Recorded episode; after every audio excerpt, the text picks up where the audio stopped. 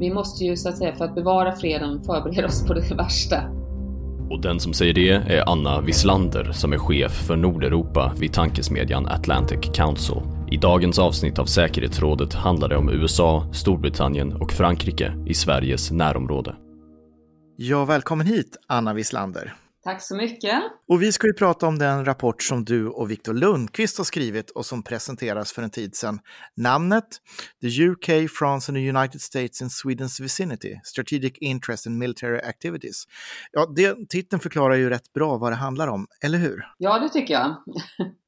Eh, I rapporten går ni ju igenom hur Storbritannien, Frankrike och USA har agerat i närområdet och vad vi kan vänta oss i framtiden. Kan du ge lyssnaren en överblick hur de här tre länderna skiljer sig åt och vilka likheter som finns. Tack så mycket eh, för möjligheten att komma hit och eh, ge en sån här liten kort presentation av rapporten. Vi har valt de här tre länderna då, stormakterna och hur de eh, agerar i Sveriges närområde. De har ju några likheter kan man säga. Alla sitter i FNs säkerhetsråd och har därmed ett särskilt ansvar för internationell säkerhet. Eh, de har också expeditionär förmåga, det vill säga de har möjlighet att projicera sina militära styrkor eh, ganska långt utanför sitt eget område. Och det är ju intressant för, för oss om man tittar på försvaret av Östersjön och Arktis. Sen är de också, eh, har alla tre kärnvapen och alla är med i NATO.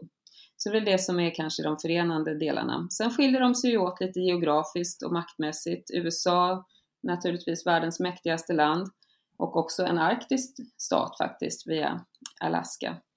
Eh, Storbritannien är ju den som också är nordeuropeisk och närmast eh, oss, eh, får man ändå säga geografiskt. Och sen Frankrike då eh, är ju den som nu är kvar i EU och den som är eh, så att säga den främsta eh, militära makten där nu sedan UK har lämnat.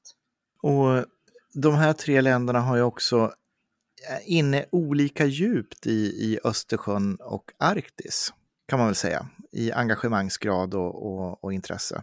Ja, det stämmer.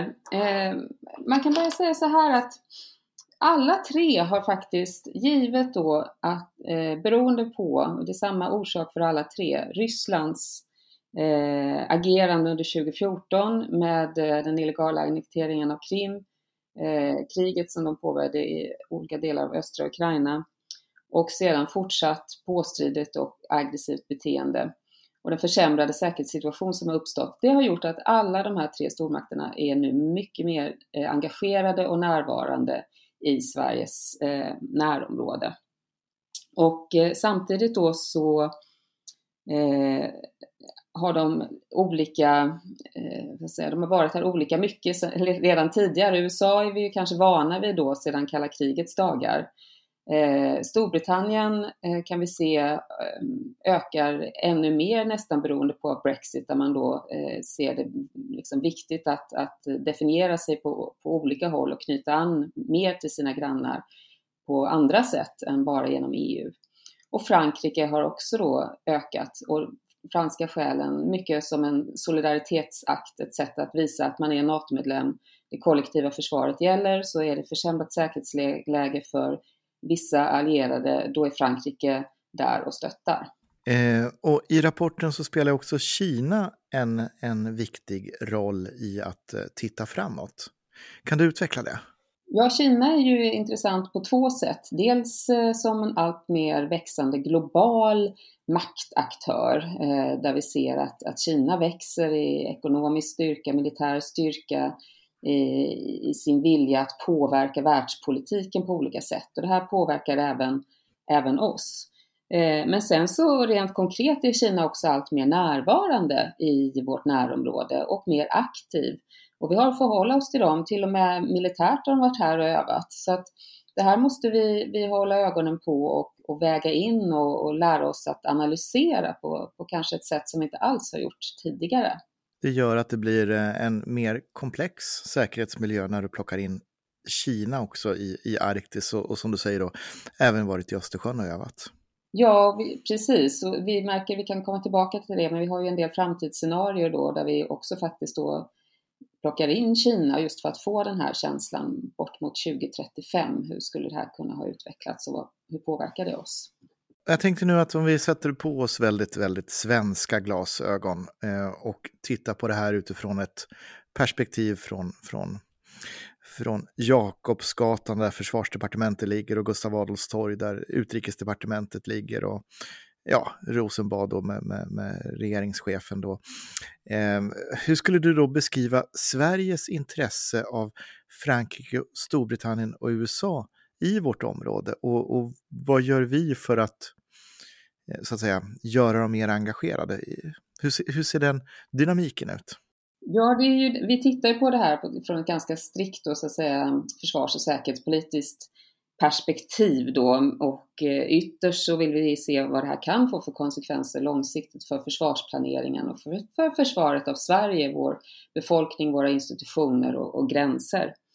Och eh, då är det ju så att säkerheten i närområdet domineras av Ryssland.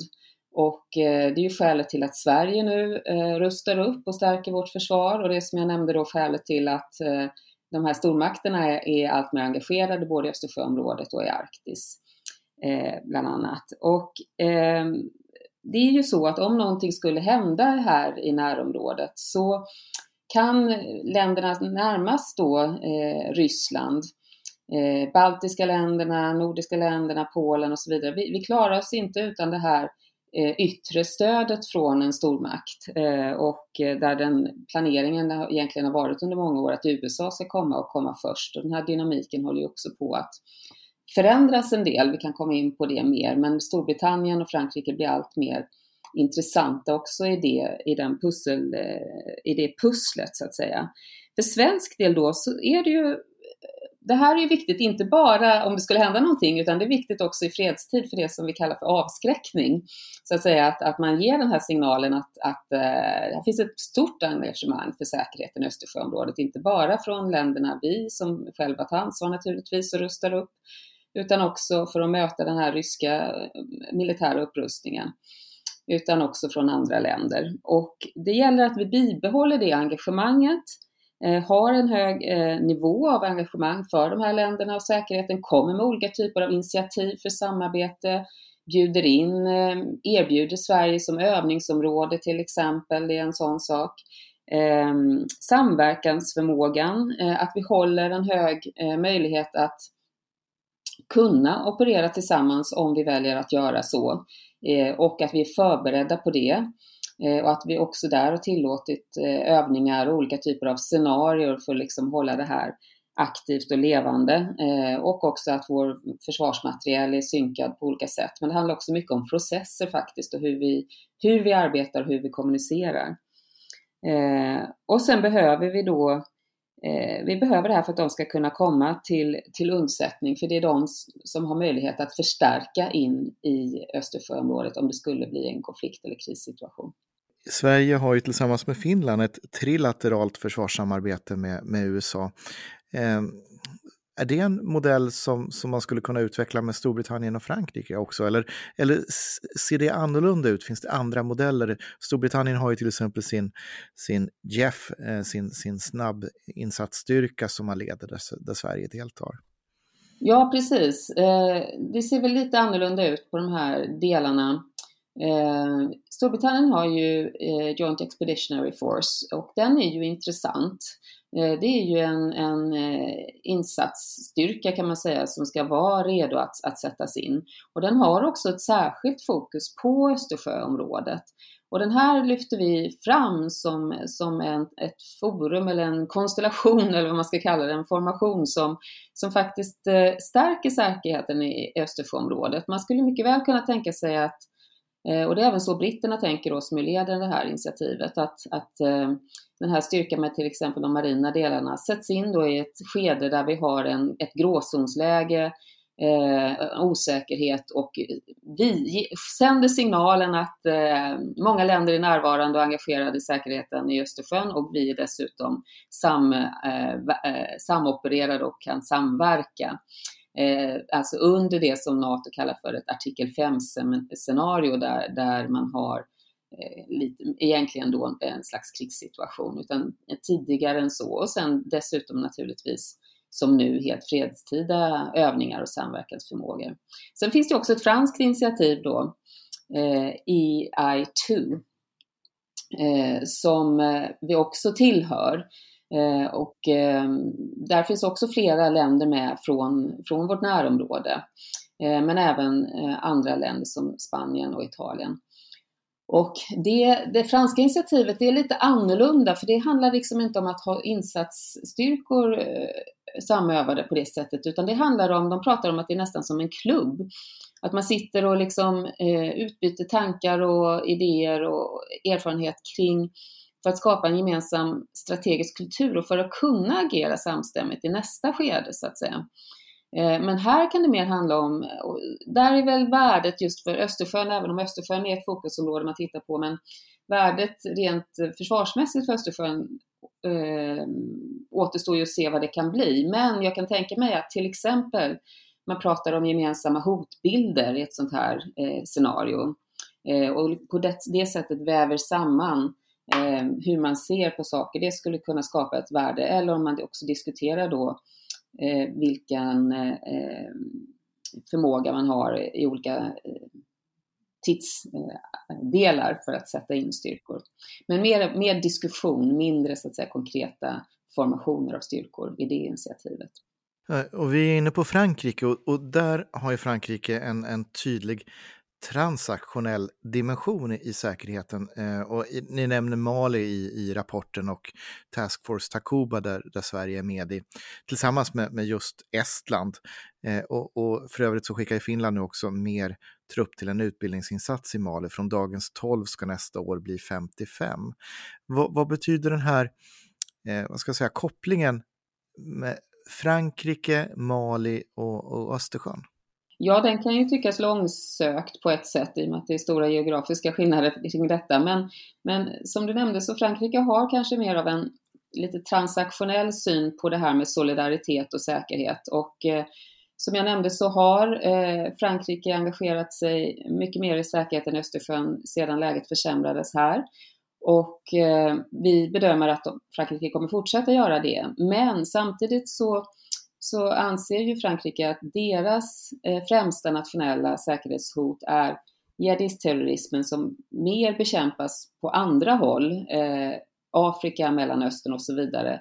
Och solidaritet går ju åt alla håll, så att säga, även tillbaka på det sättet. Så på, därför måste man tänka på, eh, och det är nog viktigt överlag, inom NATO pratar man om 360, alltså man tittar på säkerheten runt hela spektrat så att säga. För, för säkerheten varierar ju för, för olika länder lite beroende på, på var man är positionerad och historia och så vidare. Eh, så vi kan nog förvänta oss eh, eh att Frankrike, Frankrike fortsätter sig, att engagera sig så länge det finns en, en, en säkerhetssituation eh, som den är, men samtidigt också att det kommer propåer och det finns en förväntan om att vi också deltar på andra håll. Och det betyder ju bland annat då att Sverige måste kunna, eh, inte bara på grund av detta, men det, det, illustrerar att det är viktigt att inte bara satsa, nu är det en återgång till bara det nationella försvaret. Eh, vi, vi tenderar kanske att svänga pendeln väldigt drastiskt. Eh, 2000 och framåt så var det bara internationella insatser och Sverige försvarades liksom bara i Afghanistan. Och vi tappade då väldigt mycket på hemmaplan.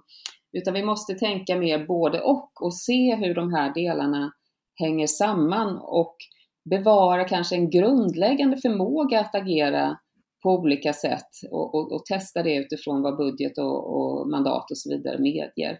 Jag tror att det är en viktig lärdom från de senaste 25 åren. Vi har ju pratat väldigt mycket Östersjön, eh, men vi ska åka nu norrut eh, upp mot Arktis. För att de här, Östersjön och Arktis är ju två olika operationsområden som också hänger ihop och kan ses som ett operationsområde. Eh, vad, vad, ser ni när det gäller Arktis? Och vi ska komma ihåg då för lyssnarna som inte vet om det så är ju Sverige en arktisk nation. Vi är med i Arktiska rådet, även om vi inte har en så att säga en, en kustremsa till Norra ishavet så, så räknas vi som en arktisk nation. Ja, Arktis har ju blivit allt mer så att säga, i fokus för försvars och säkerhetspolitiken på senare år. Det handlar dels om att Ryssland då har eh, upprustat och, och, satsat mycket och dessutom övar mycket och väldigt närvarande och aktiv uppe i Arktis där man har stora delar av, av eh, sin flotta och sin, sin nukleära förmåga som inte bara är riktad för det regionala utan så en förvaringsplats som ska kunna projiceras över andra stora delar. Och sen så också en ökad närvaro av Kina som är där söker affärsmöjligheter men också intresserar sig för hur handelsvägar öppnar upp och för möjligheten att få tillgång till olika naturresurser, fiskeri eh, Eh, och så vidare. Och det här skapar en ökad stormaktsnärvaro också i Arktis och en, en konkurrenssituation där så att säga, den globala stormaktskonkurrensen som vi har sett öka, den, den återfinns även i Arktis och det får konsekvenser för även försvars och säkerhetspolitiska området. Och eh, alla de här tre stormakterna eh, eh, ökar sitt intresse och, och sin blick på Arktis utifrån det här. Men på lite olika sätt kan man väl ändå säga därför att de är positionerade på lite olika sätt. Eh, USA då som vi sa är ju en arktisk stat. De har, det, det är hemmaförsvar för de delar av Arktis. Det är det ju inte för någon annan egentligen. Så att de måste behandla det som eh, national security på ett sätt. Så de kanske inte har gjort på rätt så många år ändå för det har varit så pass fredat område med väldigt lite spänningar.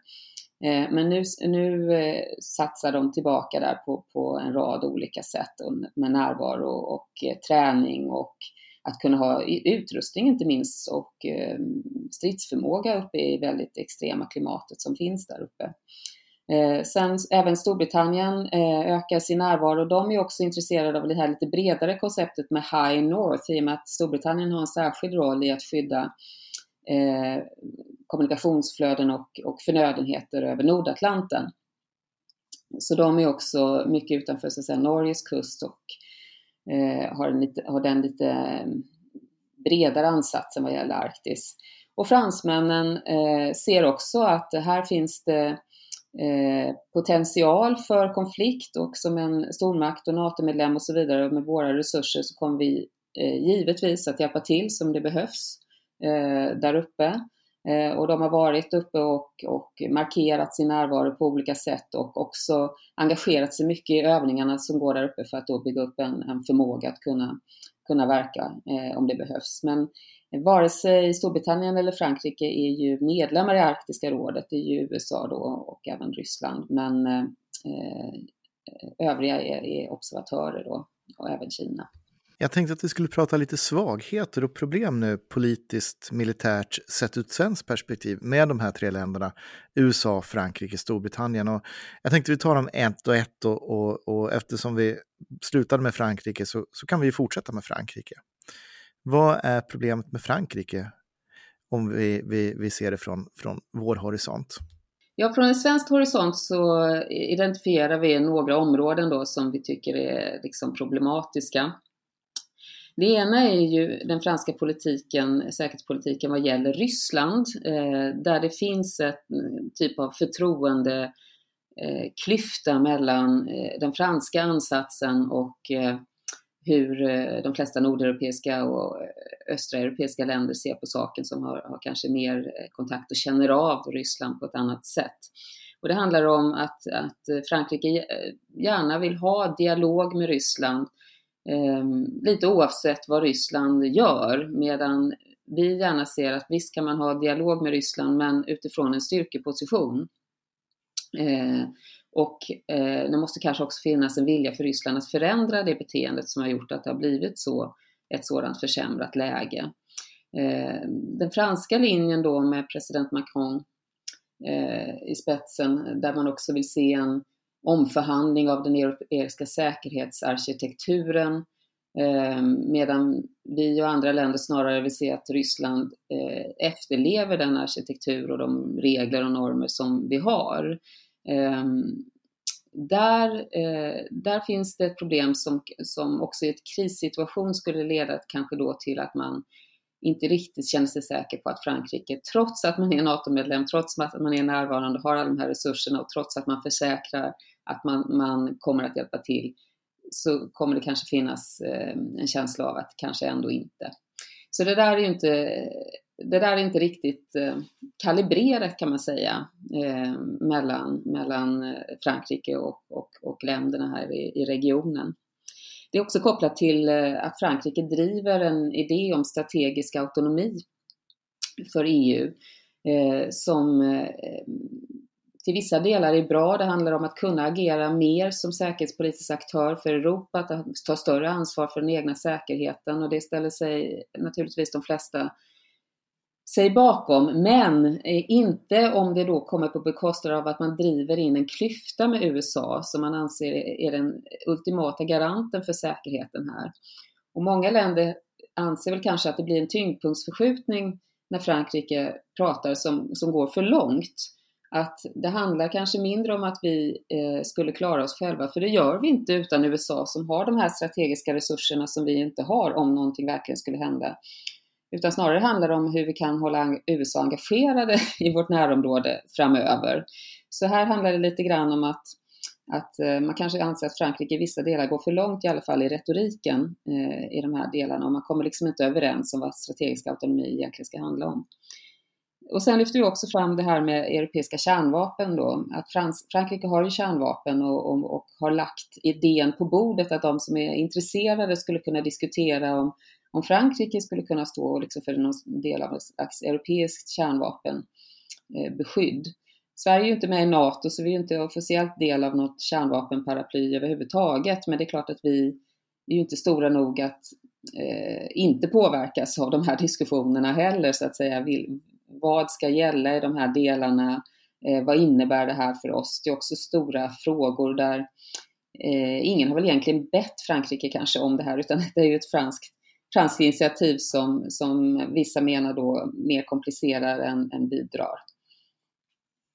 Så det är några av delarna som är, är, komplicerade med Frankrike. Och det sista jag kan nämna det är väl att Frankrike har ju goda insatser men de är också, skiljer sig från många andra länder i Europa för de har väldigt mycket personal i fält. De, de gör ju stora insatser i Mali, Mellanöstern och så vidare.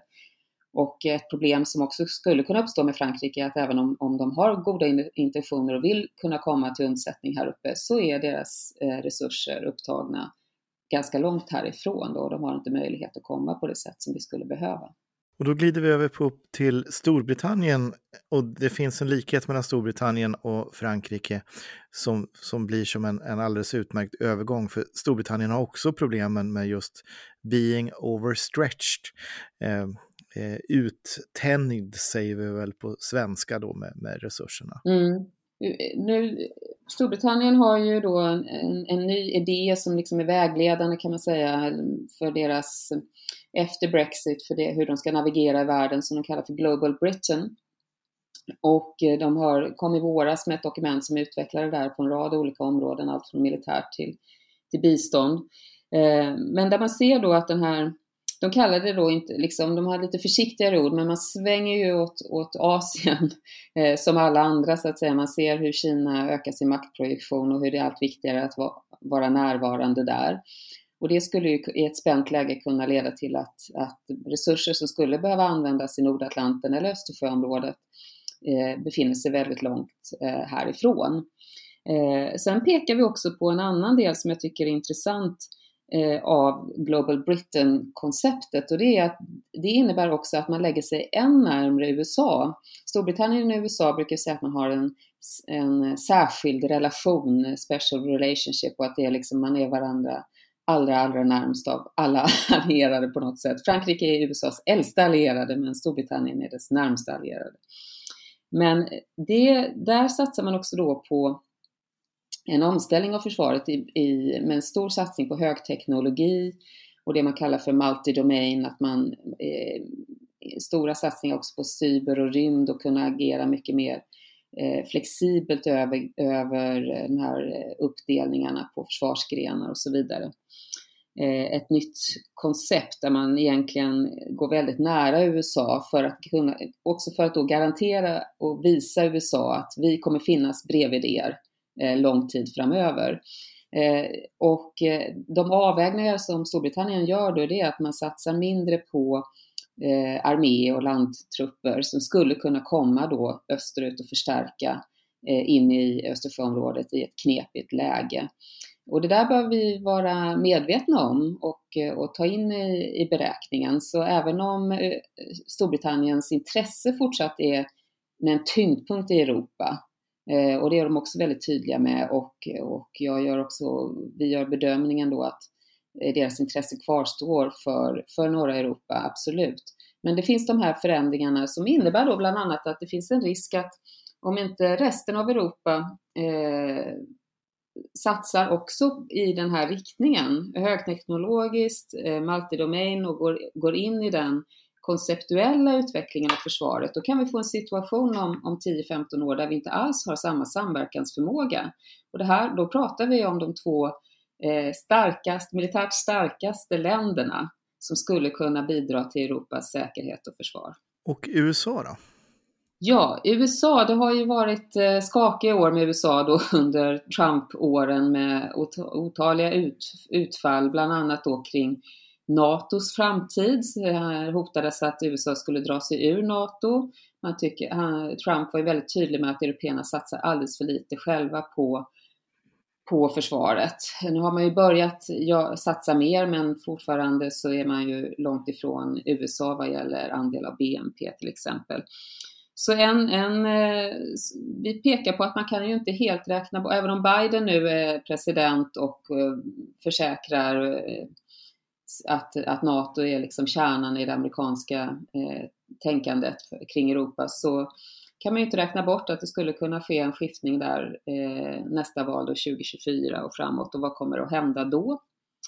Eh, sen han, eh, lyfter vi också fram det här med att kommer Rysslands hotbilden att hota, att Rysslands hotbilden att kvarstå eh, så pass högt på USAs agenda och den är ju väldigt viktig därför att som jag började och sa så måste man förstå att stormakternas intresse för vårt närområde eh, det ligger i att det finns en, en kraftig så att säga, hotbild från, från Ryssland och en känsla av att de har ett kollektivt försvarsåtagande gentemot länderna här via NATO-medlemskapet för de baltiska länderna och Polen främst.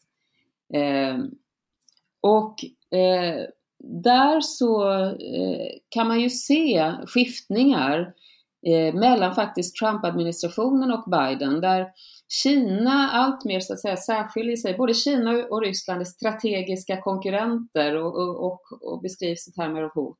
Men Kina ökar, Ryssland eh, differentieras lite grann eh, och håller inte riktigt kanske samma eh, kategori för USA. Det kan, skulle kunna innebära en stor risk för oss att vi blir så att säga mer ensamma eh, med den här hotbilden och det måste vi där gäller det också att vara aktiv och, och beskriva situationen för eh, amerikanarna på ett sätt som hur vi uppfattar den och ständigt ha den dialogen och inte tro, USA måste man alltid komma ihåg har hela världen på sin karta. Man sitter i Washington, det här är bara en liten del av allt, allt det man bevakar.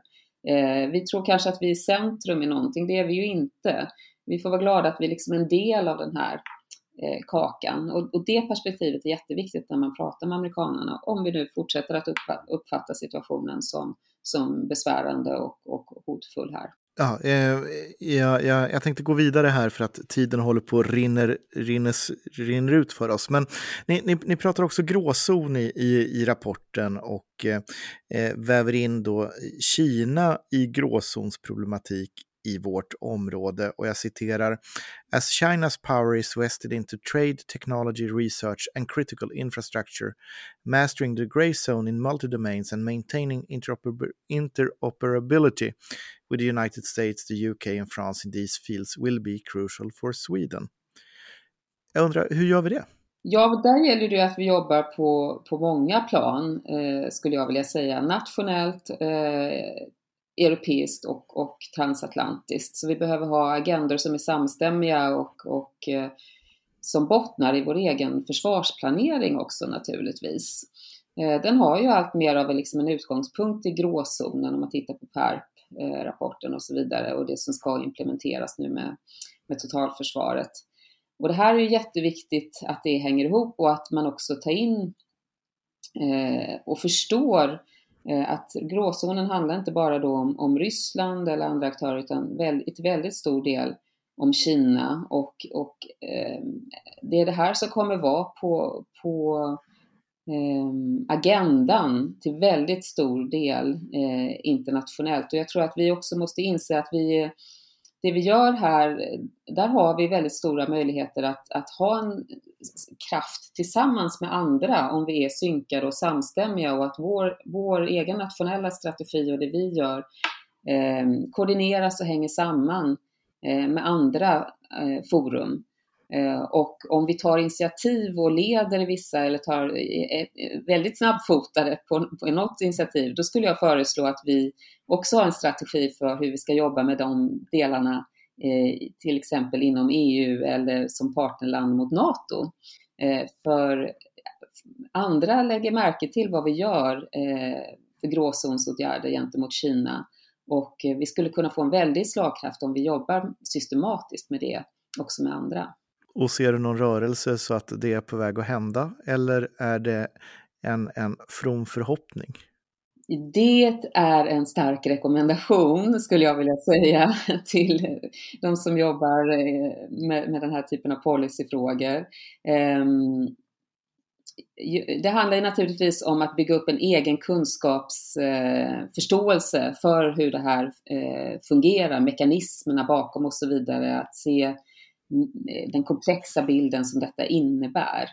Eh, vi kan också lära mycket av andra. Vi skulle vilja se mycket mer av, av eh, in och ut. Vi tog ju djärva beslut vad gällde att utesluta eh, kinesiska företag ur 5G-nätverket till exempel. Eh, men hur hanterar vi det i de större sammanhangen här? Eh, där tror jag vi skulle kunna göra mer till exempel.